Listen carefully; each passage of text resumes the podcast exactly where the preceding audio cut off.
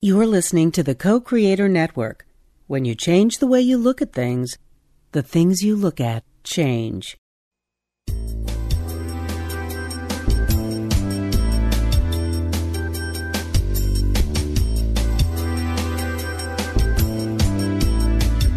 Good afternoon. Welcome to Why Shamanism Now, a practical path to authenticity with your host, Christina Pratt, director of the Last Mask Center for Shamanic Healing. She's talking about how shamanic skills can bring us to physical, emotional, mental, and spiritual well being, especially when nothing else can. Now, here's your host, Christina Pratt.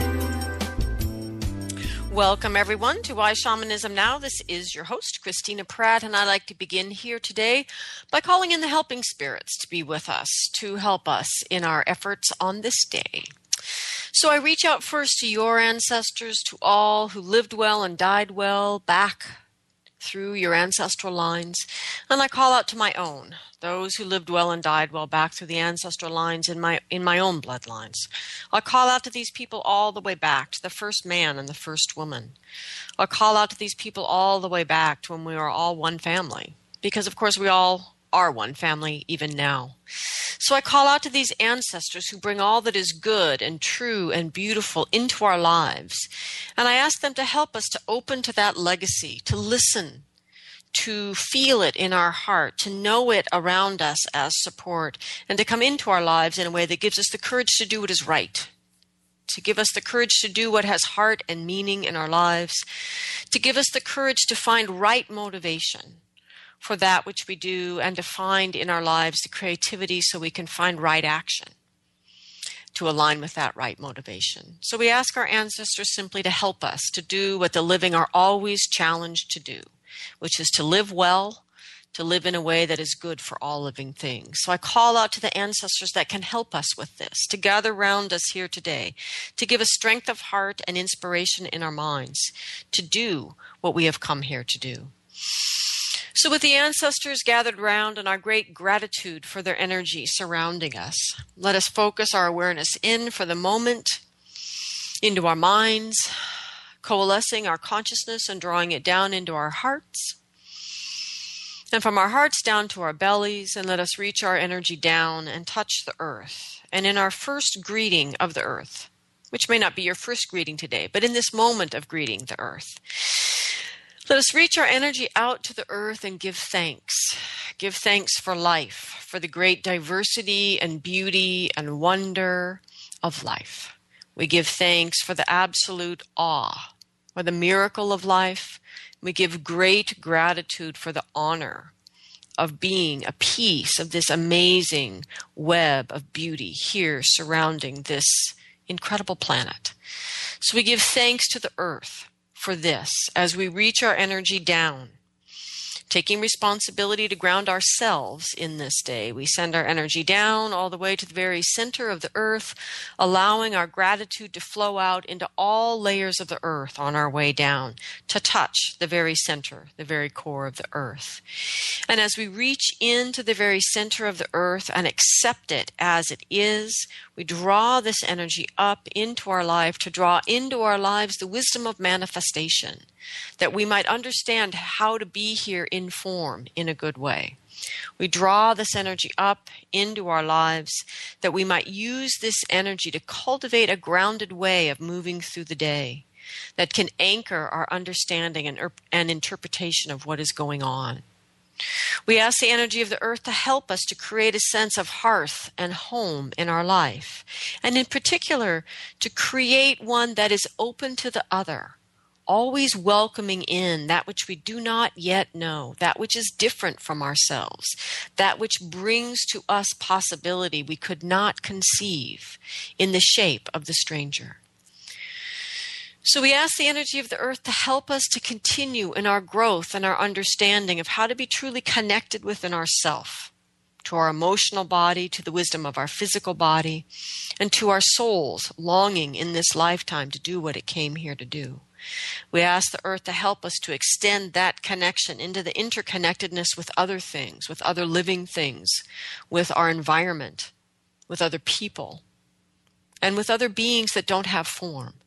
We ask the energy of the earth to help us to move into this great sense of interconnectivity that is the oneness of all things, and to allow that oneness to resonate within us, even if just for a moment, that we can truly align and come into right relationship with ourself, right relationship with others, right relationship with the world around us. So we ask the energy of the earth to help us to live well here, manifest in form, in a way that we give back for all of the resources we consume in each day, that we give back beauty, we give back nourishment, we give back that which can help life flourish in its many forms.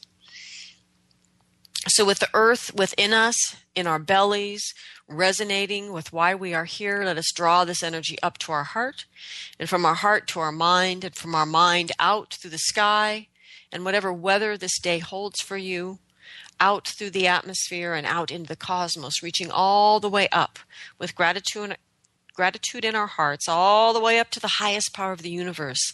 And by whatever name you know this energy, name it. See yourself in it and it within you and draw this energy down. Drawing into yourself, into your day, into these proceedings, all the wisdom of the cosmos.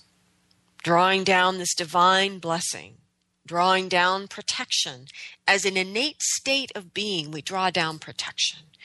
We draw down devotion and generosity and commitment. And we draw in inspiration and illumination and those things that can help us to remember simple ideas like the fact that no matter how bad it gets, there will be a new day. And so we call this energy in, drawing it down from the layers of the sky into our head, into our heart, into our belly, and send it all the way down to the center of the earth. And in this way, through you as a human, through me as a human, we become the place in which heaven and earth, these two great lovers, come together. They touch, they relate, they love, and in that way, we are filled with this loving energy and let that love, the big love of the cosmos, awaken our heart into its true loving nature, not a small, selfish human love, but the great capacity of the human heart.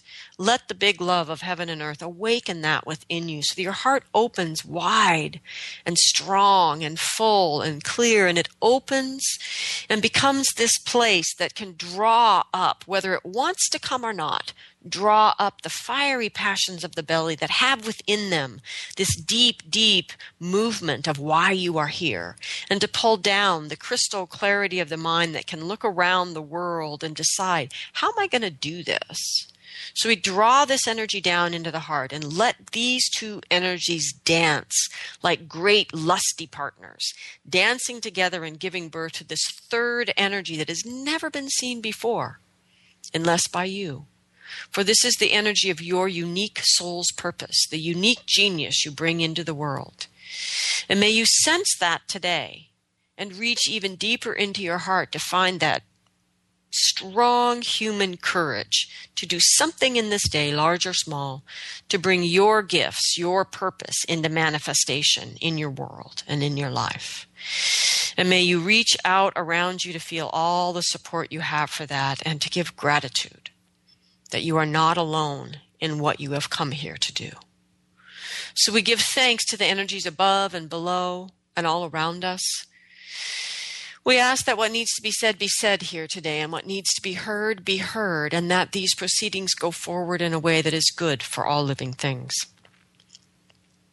I also want to thank those wonderful spirits choosing to be embodied right now as humans, and in particular the humans named Joni and Lydia, Sarah, Deb, Bradley, those of you that have been able to donate financially to the show since we were last on the air, I give great gratitude to you, for it is with your assistance that these shows are available in many places on the internet free to anyone who can get online. And this is this is a great gift that you are assisting me in giving. And I could not do it and I would not do it without you. And so it's very real, this this gratitude and the fact that we do this together. So I have great gratitude for those of you who can donate financially. Some of you have figured out through your own PayPal account that you can set up a monthly recurring payment and then you don't even have to think about it. But any amount is welcome, large or small. So if this show moves you in any way, if it moves you even to irritation and frustration, which today's show might do, I still ask you to notice that you've been moved in the heart. And may you act on this, this most fundamental of shamanic understandings that true power is mediating through the, through the heart. So it is those things that motivate our heart that need to then motivate our actions. So I ask you to do something large or small to help the show to grow in its reach, um, helping to connect out to the world so others find the show and can listen, to bringing it into your journey circles, into your own journeys, into your life, whatever it is, whatever you do to help the show to grow, your questions, your show ideas, all of these things, keep it alive and well and relevant and um, keep it the gift that it is to those of us who are here now wanting to understand how to do our life differently. That the world that moves from this time and this place is different than the world that we lived in before. So I thank you all greatly. And I thank um, Ken at Co Creator Network for supporting us technically and uh, producing the show and doing all of those things that without assistance I couldn't possibly figure out how to do myself. So we are live today you can call in at 512-772-1938. You can go to the co-creatornetwork.com site and um, connect through the Skype link there if you want to Skype in. And you're also welcome to simply email me at Christina at lastmaskcenter.org. And if you want to um, donate to the show, but you don't want to do it via the internet, you can um, connect to me at the same email, and I'd be happy to give you a regular old fashioned mailing address for a regular old fashioned check. So today, um, our show is about how do we redream our life. Um, so that's that's the question for us here today, and and it's really looking at so where do where do we begin when all that matters in life is tattered and has fallen apart and is crashed at our feet. It's a shambles. Our life has become a shambles. And, you know, and this is that particular time in life when those people that respond by saying, well, you create your own reality, you just want to smack them which is by the way an abuse of a spiritual truth to use that to to somehow slap someone in the face you know to step up and and and don't grieve this this great loss that they've experienced in life. And it's important to grieve our losses. So what do we do though when our life has really fallen apart in ways we couldn't possibly have created intentionally? Um, and the, the shamanic piece in here is understanding that we are dreaming our life, and that's not coming at us from a sense of blame or judgment. Well, you create your own reality. It's coming at us from this uh, much, much bigger understanding that we are participating in the dreaming of reality. We are participating in the dreaming of our own life.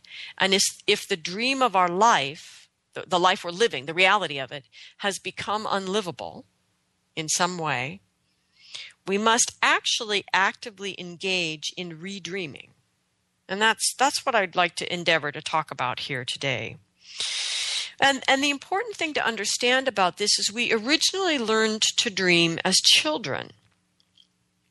That's when we learn to dream reality into form, and we actually can relearn how to do that now. So, so where am I coming from with this? What, what is my point? Well, my point is that as I work with clients, especially clients that have experienced some great tragedy or something that can't be conceived of as anything other than an accident, you know, the sudden and unexpected death of a, of a much loved spouse or, you know, God forbid, a child, losing a child, a child losing a parent, um, nasty, hideous divorces that just shred people's lives and the lives of children. These these these kinds of things are actually common.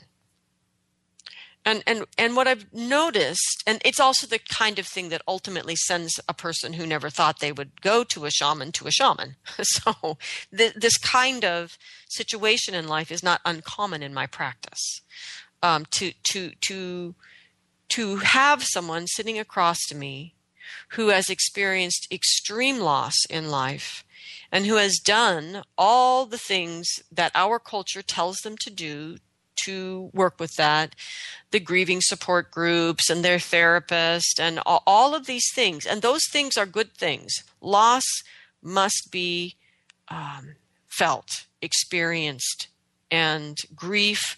Uh, grief ungrieved is one of the main reasons ancestors get stuck here so you, we must grieve. We must experience our losses and, and all the pain that comes with that. So I'm not criticizing any of the normal things that people would do to deal with these kinds of devastating life situations. That's not my point is there's nothing wrong with that. There's another thing to do. It's an additional thing because what I began to see in my practice is someone who basically had outlived their dream now for whatever reason, reasons they felt they had no control over. But the point was the dream they had invested their entire life in dreaming and were actually living, you know, that dream reality matchup was now impossible. It couldn't continue. It, it had to change, but the issue was there was no new dream right so ultimately what i could see listening to them is that they they simply can't live the old dream but they remain immersed in it because there's no other reality for them to live in so now some of you would be listening and jump to the psychological assessment that this person is attached to the old dream. Well of course they are. It's their life. So so so diminishing it to an attachment issue is very superficial to this understanding that we're talking about the way in which we get dreamed into existence and then we continue to dream that existence. And then what happens when this existence that's come out of that dream can't be lived anymore? It's impossible because the person is dead or you know something has happened where it is now dead ended. Right? So so you can't just tell someone uh, to let go of that old dream because if they're letting go of that old dream what are they what are they letting themselves into? Where are they going to go when they let go of reality that reality? What are they going to go into? And and some people would who think the only path of transformation is through death and the void and the nothing um, don't understand that this is actually a place of warriorship where we create the transformation through loving the situation. And I don't mean selfish loving, I mean the warriorship loving, where we're going to now take this reality and redream it, transform it into a reality we now have the opportunity to live. And so the person, in a sense, can't let go of the old life until they have enough of a new life to step into. And that I mean this in this not in a sense of I can't move out of this house until I buy a new house.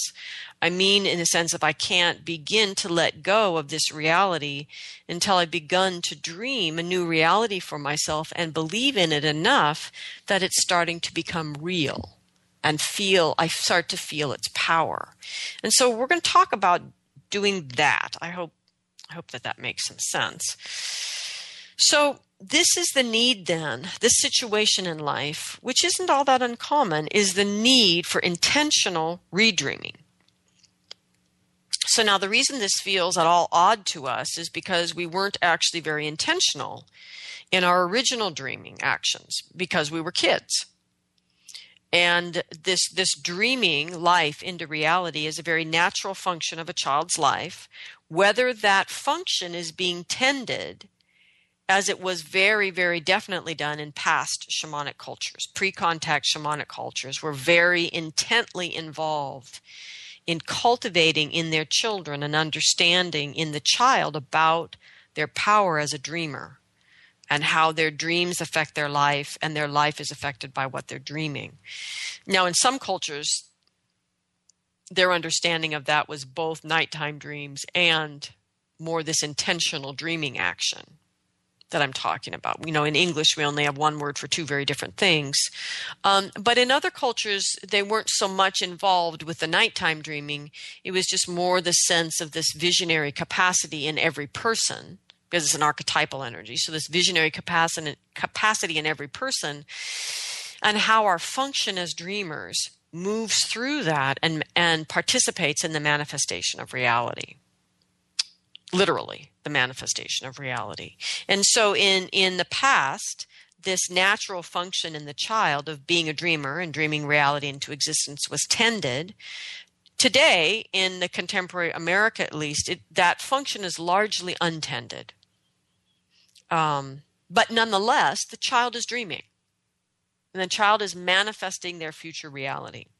And actually shows we just did or i just did about um, why are we afraid to live our life actually talks about this very function in childhood how how these visionary phases move through us in our in our childhood when we're very very actively involved in dreaming our reality without really knowing that's what we're doing. And so the reason this idea of intentionally redreaming your life seems so odd to people is they don't really have any conscious memory of having dreamt it into existence in the first place because it was just a natural part of childhood natural function of childhood so, given that, then, we need to keep in mind that other functions that are a natural part of childhood is functioning, for the most part, quite happily in the unknown. You're a kid, you're mostly in a massive phase of learning. I mean, most people who've never had an infant in their midst don't even realize when a child is born, they don't even know their feet belong to them or their hands. You know, that they have to poke themselves in their own eyes several times before they realize that finger is theirs and they have control over it.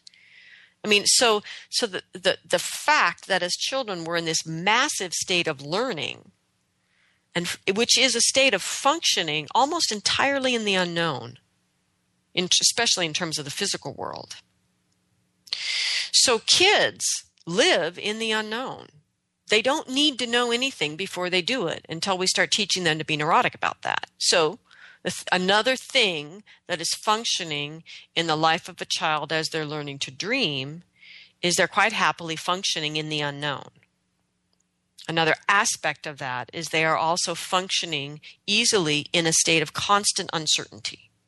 Again, because functioning in the unknown and being uncertain are natural components of opening yourself up to learning. And that's what you're doing as a kid for the most part is learning how to function in this particular world, for better or for worse. So keep this in mind because this is a very important aspect if we're going to go into dreaming again. It's important to remember uh, the unknown and uncertainty when we're talking about truly freeing up our inner dreamer. With that said, it also can be said directly that the fear of the unknown and refusing to step into uncertainty will crush your redreaming project. So let me say that again. Your fear of the unknown and your uh, typical adult refusal to step into uncertainty will crush your redreaming. So it's very important to recognize if you want to dream again, you must be willing to function in good relationship with the unknown and be uncertain. The other thing about this, this state of being afraid of the unknown, right, and refusing to step into uncertainty is it puts you in a particular mental state you are still dreaming reality into existence in that mental state. And so, by definition, you will begin dreaming what I call the nightmare dream, where we are actually beginning to create our own nightmare world in our reality. And that, that comes almost entirely because we positioned our dreamer in a wrong attitude, an attitude that has this fear of the unknown and is unwilling to engage in uncertainty. And so so, this is one of the things, the damages I think that we do with our sort of over the counter self help kind of supposed psychological wisdom people have is there's this sort of pat acceptance that we're afraid of the unknown, as if that makes you normal to be afraid of the unknown. And I would say that from a shamanic perspective, while fear of the unknown is very common side effect of contemporary American life, for example, there's also common side effects of pharmaceuticals. It's like the fact that it's a common side effect doesn't mean that it is normal, and it doesn't mean that it's healthy. It is not healthy for human beings to have a crippling fear of the unknown because you can't learn in that state. And we actually need to be constantly learning. So, what we need to remember is that we are constantly contributing uh, to the dreaming. Always. We are, we are always dreaming. So we're either dreaming a beautiful dream of life for ourselves or we're dreaming a nightmare. And this is the reason our uh, intentionality around dreaming needs to be raised, if you my humble opinion. Okay. So, one of the ways then to think about how we're dreaming reality actively is in the stories we tell ourselves. And stories are one, there are many ways to think about the stories we tell ourselves, but the most common story you tell yourself is your explanation about why something has occurred. Why you feel a certain way, why you're acting a certain way, why other people are doing a certain thing. Now, these stories may or may not have anything to do with reality. But the point is, they're the stories you tell yourself, thus, they are the stories that shape your world. So, we're always dreaming something. And so, we are engaged. So, you can either be engaged in the intentional dreaming of your beautiful life, or you can be unconsciously engaged in allowing these stories to tell yourself to do your dreaming for you. And largely, that will create uh, kind of a nightmare life. Okay, so let's back up. So let's take a nice deep breath here. And what do I really mean by dreaming reality? Now, there's probably other shows about this where I've talked just about this one concept, so I'm not going to dive too deeply into that. But in, in a nutshell, if you look at the origin stories collectively of shamanic people around the world, um, their stories, which are in, embodied by um, deities and um, great uh, energies and spirits of the earth and the sky and lightning and things like that. Um, the important thing about these origin stories, other than the fact that they actually reflect what we understand scientifically about how the world came into form, our, our experience of life came into form, other than that small, interesting fact. Um, origin stories basically say the common theme is that the beginning of everything happening was a dream. It came out of a dream, that nothingness dreamt. And out of that dream came the first things into form. And that those things dreamt because they were born of the dream. And everything born of this original dream, the Big Bang, everything born of this is a dreamer. So everything, human, animal, vegetable, mineral, everything's dreaming. Everything is part of the fabric of this dream. And, and it, it is talked about in some cultures as the big dream or the dreaming. It is talked about in some cultures as a great song. Um, it's talked about in other cultures as a tapestry or something that is being woven. The point is, it is so vast in its functioning, we don't actually have a good word for it at all. It's all of these things at once.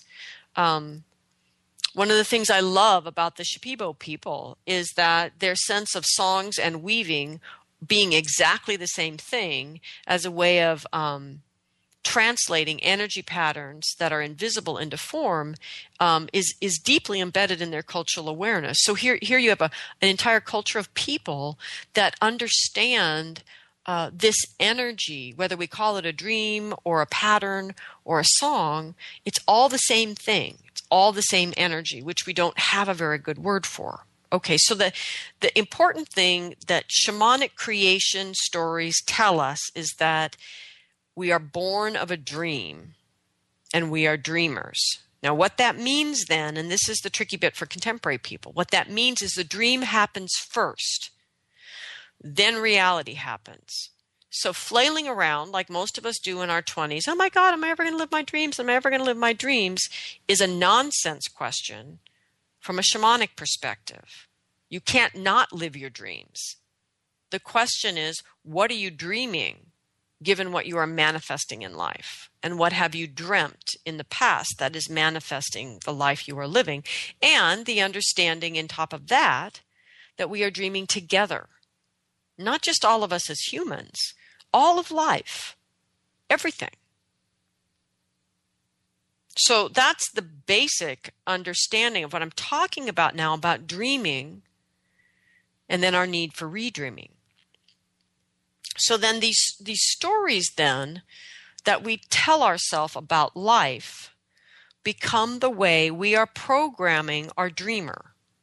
So if I tell myself a story uh, that may be psychologically based on the fact that I was never able, and I'm just making this up, but I was never able to uh, successfully fe- feel like I received my father's love, which of course has everything to do with your father and nothing to do with you right? But if that's the story that comes out of this, so the story that would come out of this experience is I never was able to uh, successfully receive my father's love, therefore I am unlovable. So the story you start telling yourself is that I am unlovable. And then that story begins to program the dream, and the dream begins to manifest situations and people and things in life that feed that story back to you, that prove then that you are unlovable. And so the important thing then about being a dreamer is understanding your stories are shaping your reality because they're programming your dreamer. So you need to tend your stories. And then, of course, what you believe has great power and takes on greater shape in reality. So the more you believe your story, the more powerful it gets in manifesting in reality. So, if you're intending, if you're working at your with your crystals and you're manifesting through your um, secret, you read the secret, and now you're manifesting abundance in your life, right? But if you hold a deeper story that's programming your dreamer that you are unworthy, it's not going to work because the way to manifest what the secret's really talking about is that we manifest through truly accessing the dream not only in embedding it with the stories we want to manifest but actually going in and clearing out the stories we don't want to be manifesting so another so one way to approach this since most of you aren't going to come and do the cycle of manifestation, cycle of transformation with me and learn how to do this intentionally.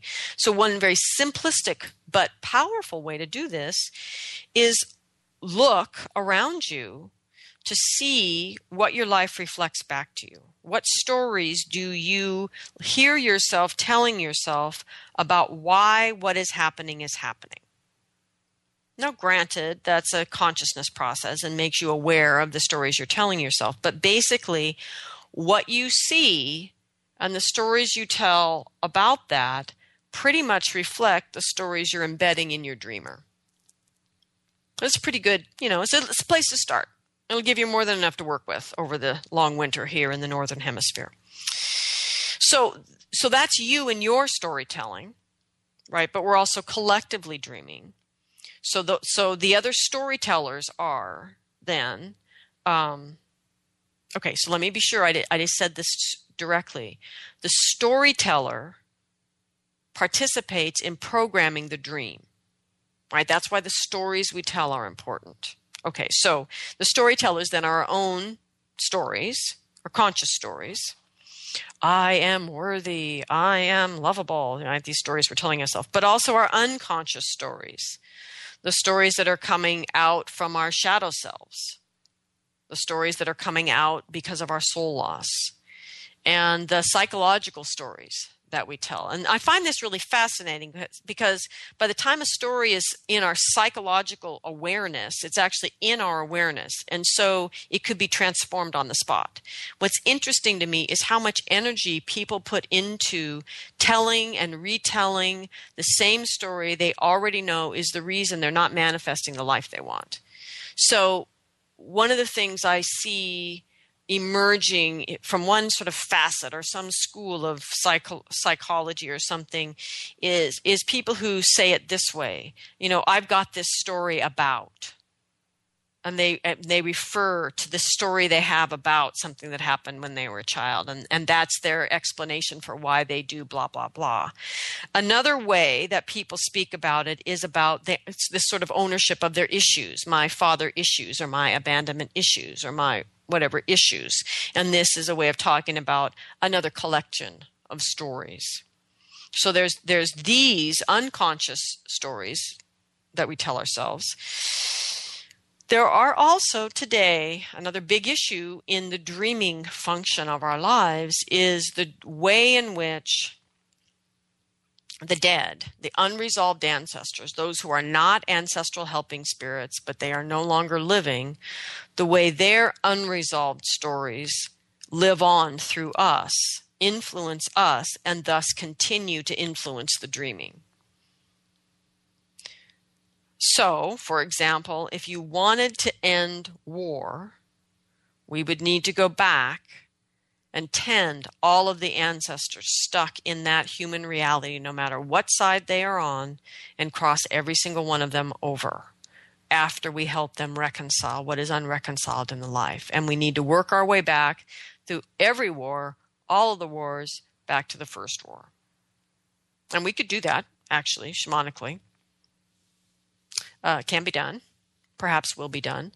But the important thing to understand is until it's done, these unresolved ancestral energies influence story.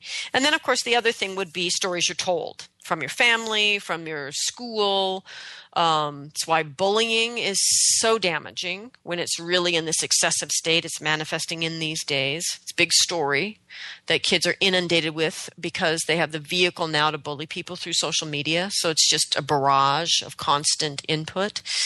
Um, family, um, school, religion, and your culture, the stories of the time, the stories of your culture. These things all um, feed into this, your storyteller, the stories you tell, and how that programs the dreamer. So, now the important thing to understand as we kind of back up now back to the child and and and learning to vision again or dream again like a child is remembering this one really simple thing. Children just dreamt. They daydream, they dream of their life. They say, I'm going to be a fireman. Um, I'm going to be a veterinarian. Um, they see some really cool person doing something like loading the truck and they go, I'm going to be a truck driver, much to their parents' dismay. But anyway, the point is they vision freely. What grown ups do is they vision and then they move directly from the vision into asking what does that mean? What job should i look for? What did da da da da da and they there's there's they crush the vision basically. Because they're not willing to let the vision exist in this realm of the unknown and being in uncertainty. And this is the great fear of dreaming and redreaming is we don't want to go into the unknown and the uncertainty and just because I don't want to run out of time to say this, the one gift in in in in gross as in large, you know, gross trauma in life, the death of a child, coming back from time at war, hideous, messy divorces, these things that are just devastating in life, is that in many ways it's already brought you to your knees. It's already brought you to the realization that the unknown and uncertainty are right there beside you. And the three of you, unknown on one side and uncertainty on the other, are looking right into the void because life as you knew it has ended.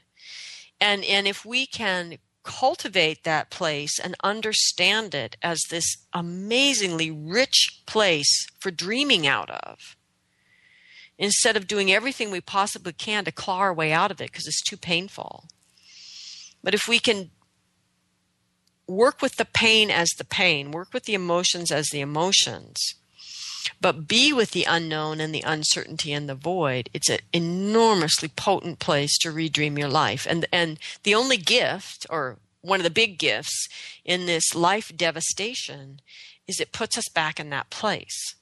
as we were as children naturally.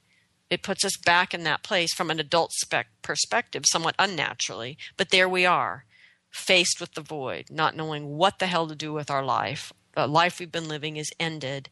And if we can kind of reach out and draw the unknown in closer on one side and uncertainty on the other and, and, and begin again, it's juicy, juicy place to redream from. So, what is this? So, what does this look like then? So, an example would be like the kinds of things I see in my practice fall into a few categories. One would be the person who has lost an important person in their life that makes their reality the reality that it is. So, a beloved spouse. Um, through some sudden death or uh, unexpected illness, but this this reality that the couple shares is, in a sense, ended by the loss of the spouse. The other thing would be a family that's moving along as the family does, lose suddenly with the death of a child, which affects not only the parents but also the siblings. Right? And so the story of that family life has been ended. This is no longer a story of two parents and three children. It's now the story of two parents and one child. And so so what this what this looks like then in the cl- client and and let's assume this is this is in this place where grieving healing emotional work has been done that that maybe soul retrievals have already happened that that there's a great deal of repair that has already occurred around the trauma of the incident. Where people often get stuck is how do i move on? How how do i create a new life when I was just living the life I wanted. I was just living the life that I dreamt of. So, in this case, one of the most important steps to make is to create a relationship with the one that you have lost that accepts reality. So, you create a relationship I mean, assuming those who have died have crossed over, you create a relationship with them that is akin to you creating a relationship with a helping spirit, with an ancestral helping spirit.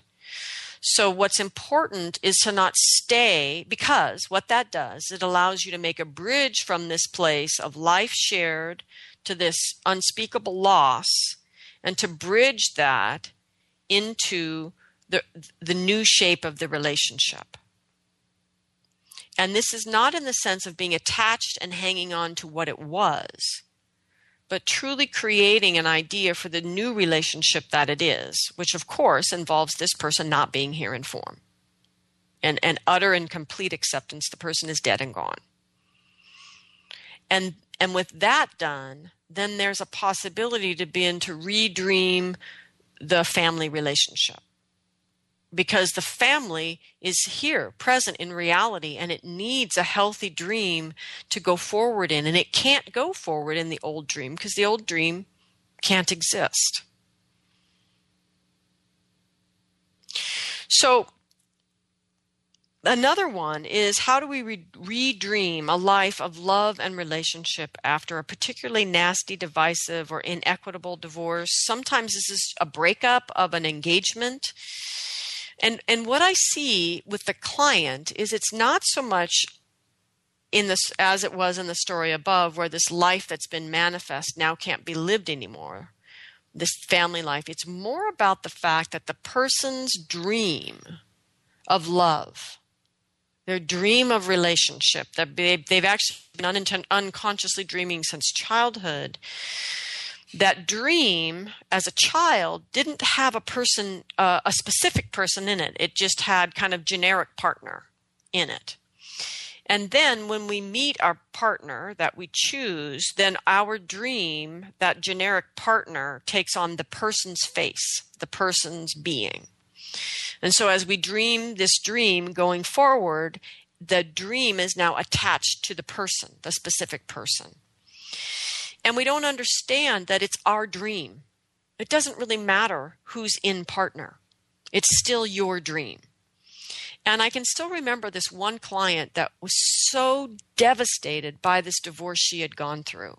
And what I finally understood is that he, in, in whatever the mechanics of this relationship were, the functionally, he had taken her dream for relationship with him. I'm not saying he did that intentionally. It's just somehow in her story, he took her whole dream for relationship with him. So she, and she had no new dream for relationship. So what she wanted was simply gone and she could never have it again.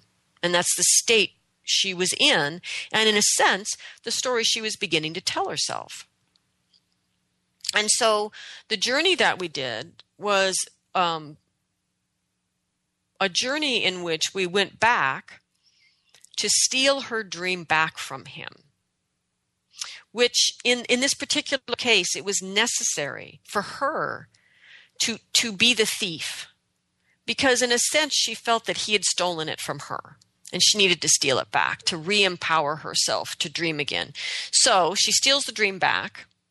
And so now she's got this dream with him in it, right? And now she doesn't want it because he's in it and she doesn't want him. Right. And so the funny thing was, she couldn't get the fact she didn't want the dream until she stole it back and realized that he was still stuck in it. And so then she was actually able basically to plow the dream under and redream. But it wasn't until she stole her original dream back that she could, in a sense, use it to become the fertilizer, the nourishment for her next act of dreaming. I know I'm not saying that would always play out that way. I just thought it was one of the most interesting versions of this this this not allowing the person that's become uh, taken on the role in our dream to to be the collapse of our whole dream. That that place of the partner can become neutral again. Doesn't have to have that person in it, and you can redream your dream from there. Now, of course, the other place that this happens in a really big way is when people go off to war and experience uh, that journey into that level of violence. And then this can also this this experience in this person that has gone to war and experienced that level of violence um, can also then begin to seep into the stories of dreaming of the people around them that love them because we are not doing much of anything as a culture to assist those who come back from war with redreaming their life. Because one particular thing that really occurs, this is a little bit of a problem, I think, for people that are police officers as well, is this, this core knowing of the goodness in humanity um, gets destroyed and it, it, particularly when someone goes into war it's almost like we, we, have to destroy it to be able to do what must be done in battle. Now we can debate whether battles must happen and whether war needs to happen. That's an entirely different issue. Nonetheless my stance is these people are coming back from this situation and they must be tended. And the issue of whether anyone should be going to war is a, is a, is a related but a different issue so, in tending these people, it's exactly the same thing. How do we help veterans, people that have experienced war, where their their understanding of the core goodness of humanity and frankly their own humanity has been trashed? How do we help them redream life where the very kind of the core energies that inspire us to dream in the first place have been destroyed? So even with just these three examples, and if I sat here a little bit longer, I could probably figure out three more and three more and three more. These examples of how we get to these places in life. These are really common places in contemporary life where we need to redream. So, how do we redream? So, the working elements of redreaming in the human, the big working elements of redreaming in a human are your mind, your heart, and your actions. So then the issues that arise with those elements are alignment and resonance and integrity. And then the support that we have for our elements and the issues that arise is art or expression, our ancestral helping spirits, and gratitude or or understanding the need for an exchange of energy. Okay, so the working elements of redreaming. So the first, so this is the mind, the heart, and our actions. Okay, so the function of the mind in dreaming, there there are many functions of the mind in dreaming, and some of the functions will depend um, on some of your intuitive capacities as well. But if we leave out someone's intuitive capacity to actually plug into the big dreaming, some people have a a greater ability to actually tune into the bigger energies going on here than others. Most people who do misinterpret it though, because we're not training them to understand what those energies are. But anyway, my point is for an everyday, average, ordinary person who doesn't consider themselves particularly specially gifted in their intuition. You're just a regular person with a regular mind and regular intuition. Okay, so then the job of your mind in redreaming is to be able essentially to paint the picture in your mind of the old dream based on the reality you created. I mean, that's relatively easy because the reality is right there for you to look at, or at least it was. Right? And then to discern for yourself what you want to be different in the redreaming of this life what you, what do you want to be changed or what must be changed for example in the death of someone the dream must be changed. Okay. And and let me say something very you know practical here. Let's imagine you were happily married to a lovely spouse who died unexpectedly and suddenly and you're still you know young and ready to go forward with another spouse.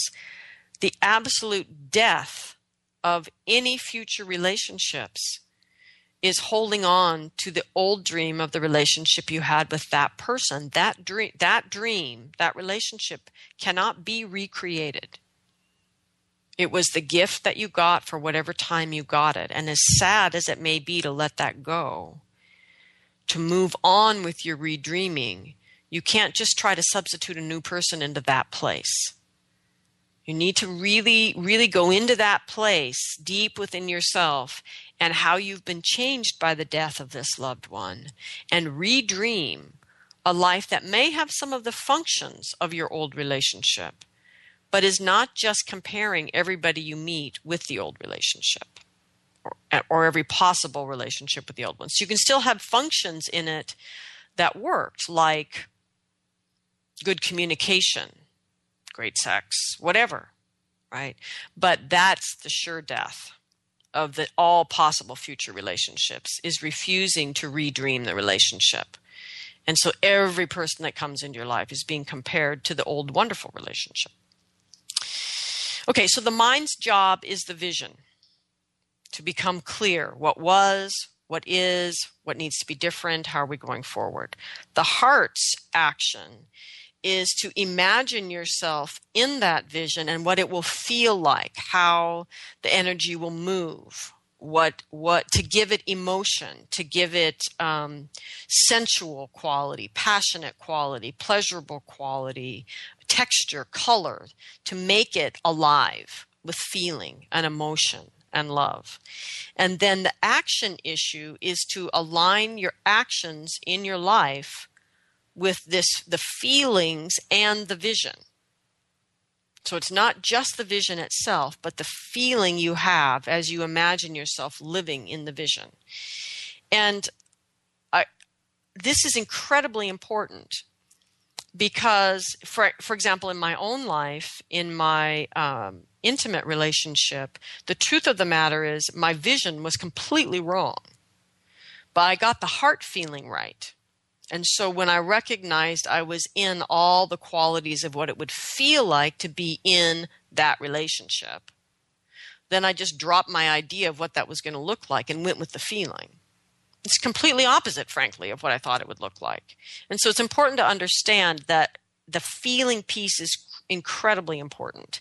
And then to align your actions with that manifestation of the feeling and the vision. And that also means not only aligning your new actions with it, but it also means looking at actions you do that are contrary and ferreting out why you're doing that and releasing that. And so it's not just about new, new, new.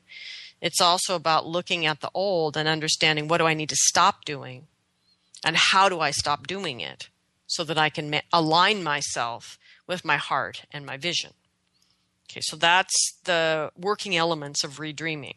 Looking at the old dream, crafting the new dream. What does it feel like? And how do I align my actions in my life to manifest it? Okay. The issues that arise then, in particular, are first and foremost for contemporary people alignment we are distracted. Most of us have too many things going on. Most of us are not spending enough time in restoration and cultivation and things like redreaming.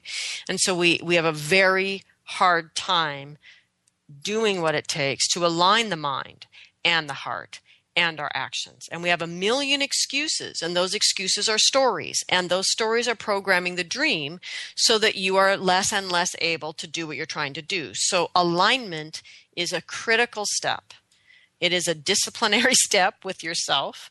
It is also a step that is a right use of control. It takes a great deal of mental control to do this. And for those of you that have developed fabulous art of being controlling, understand that your mind is where you're meant to be doing that is to control your mind and your um, and thus controlling your actions as you move towards the manifestation of the vision so uh, alignment Another issue is resonance. One of the things you really want to notice in redreaming is if this dream you've redreamt has resonance with the greater dream around you. And I don't necessarily mean does it make your friends happy. I mean, does it seem supported by the bigger world in which you live? In other words, does your little dream resonate with the great song, with the big dream? With that original dream that's dreaming everything into existence. And so there's a sense of whether your little current you're creating in your life is moving you into the big flow of life, of, of supporting all life, or does it feel um, agitated or resistant to that? And that's an important thing to look at. And you may only be able to look at that shamanically. It kind of depends on your skill set. And then the other piece is integrity. Does the dream you are dreaming have integrity with where your soul wants to go? So, for example, one of the things that happens sometimes with vets is that they they get somewhat identified with the, with the fact that vets often come back with a deep need for healing. And there's sort of an identification with being these sort of broken vets and yet their soul really wants to move forward into becoming these mature warriors, which you only come to through being able to move through that broken place and finding the healing and manifesting as a mature warrior. So this is this is one scenario. I'm not saying everybody does that, but it's one scenario that can happen. Um, Another issue happens a lot with women just because of the nature of biology and heterosexual relationships, but often women experience a great deal of um, health problems with a certain partner and that they don't want to accept because they're they're railroading this vision. They don't want to accept that their body is telling them this cannot work. This is not the right person for you. It's not that it's a bad person. It's not the right person for you.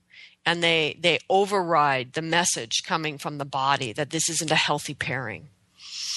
Those are just examples of where we're not noticing whether this dream, this head heart dream we've got going, is really resonating with the deeper dreaming coming out of our soul.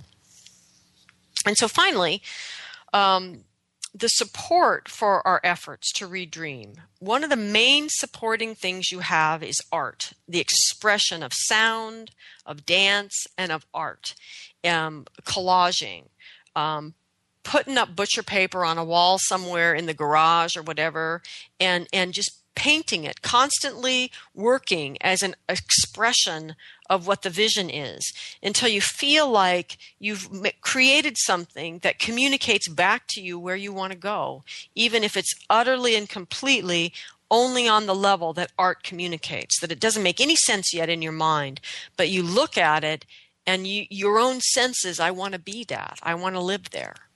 So, and the beauty of artistic expression is you can keep easily reshaping the vision until you tune it in and keep working at it. And It's kind of like a full body expression of it. So, the next aspect of support that you have is your ancestral helping spirits. This is their particular strength in life as helping spirits in, ex- in assisting humans in life and in the re- relationship between the life you are living and what you are dreaming. And finally, the last piece of support is gratitude, is noticing what is happening as you are redreaming, noticing every little moment that that new dream is emerging and giving gratitude for that. It's not the full dream yet, but giving thanks for every little bud, every little step, every little piece along the way. Because gratitude and noticing starts to put you in a circular exchange with the manifestation that is life manifesting you, you manifesting life. And so if I don't notice any of it happening until it's fully present in my life, then I'm not engaging with all the little steps that have to happen along the way. And so my gratitude, my practice of gratitude, is the simplest way to begin to get into this circular exchange of energy with life, with reality, with a dream, and my place in all of those circles of energy just to simply give thanks and to notice what has happened. Because when, when things are noticed and acknowledged and loved and appreciated, they want to return to us more and more. And our and because they return to us more and more, we begin to believe in them more and more. And when we believe in them, the stronger they get. And the more so, and the more solid that step becomes so that we are able to open up to the clarity and the possibility of the next step on that journey. So, thank you everyone for listening here today. I give thanks to the ancestral helping spirits for helping us to dream, to redream, and helping us in every day to live. I give thanks to the earth below, the sky above, and the heart that unites us all. Thank you, everyone, for listening. Have a great week.